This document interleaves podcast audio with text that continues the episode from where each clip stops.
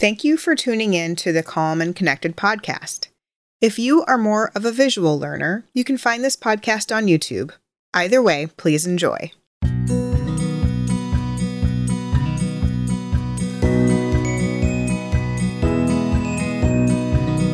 Hello, and welcome back to the and Connected podcast. I'm your host, Janine Halloran, and on today's episode, I really want to take a little bit of a closer look at how I use zones of regulation and coping skills, and the connection between the two of them, and how I like to work with zones and coping skills when I'm talking with kids that I'm seeing.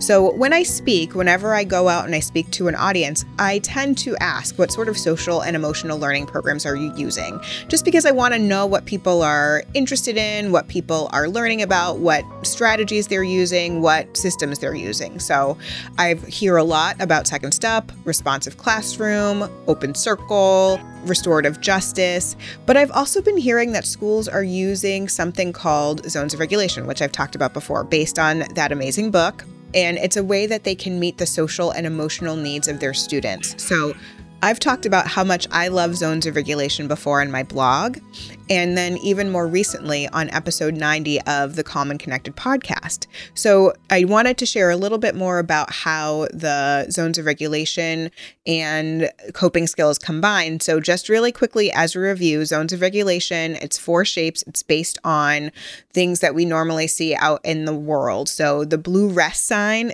a square represents the feelings of being tired or sick. A green circle, which is like a green light ready to go, I like to think of it as ready to learn, calm, happy. A yellow yield sign, that is feeling worried or frustrated. And then there's a stop sign, a red stop sign and that's angry, explosive, overwhelmed. Those are the four zones that people tend to use.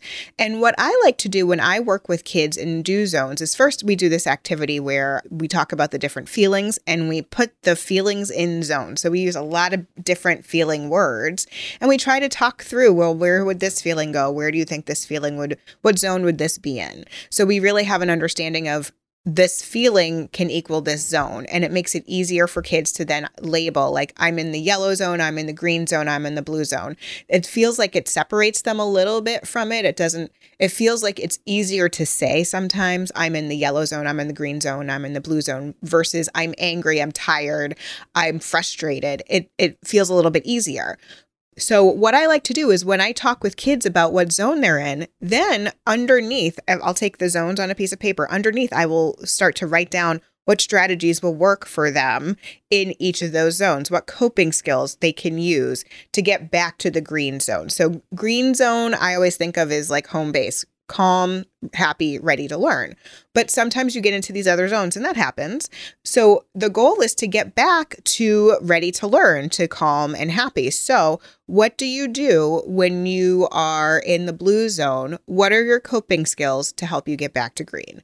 When you're in the yellow zone, what are your coping skills to get back to green? When you're in the red zone, what are your coping skills to get back to green? So, usually the coping skills are diff- a bit different in each zone because each zone represents different kinds of feelings. So, I really do appreciate talking about labeling green, calm, and ready to learn in the school setting or in a group counseling setting because it really helps kids understand.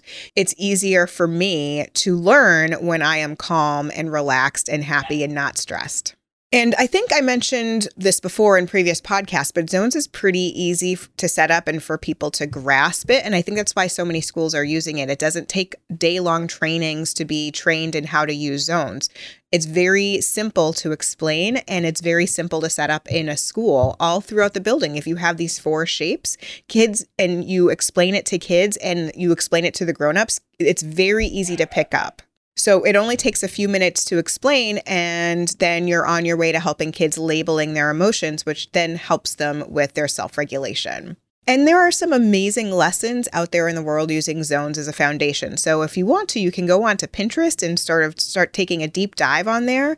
Just search up zones of regulations, group counseling lessons, or whatever you want to use. And you can see some really creative things that people are doing with zones of regulation, helping kids learn how to identify their emotions and deal with them in safe and healthy ways. I hope you've enjoyed this podcast. If you like it, please take a moment and rate us and review us wherever you listen or share it with a colleague or a friend you think who would enjoy it. And always, don't forget about yourself. Take a few minutes, have a little fun, and have an awesome day.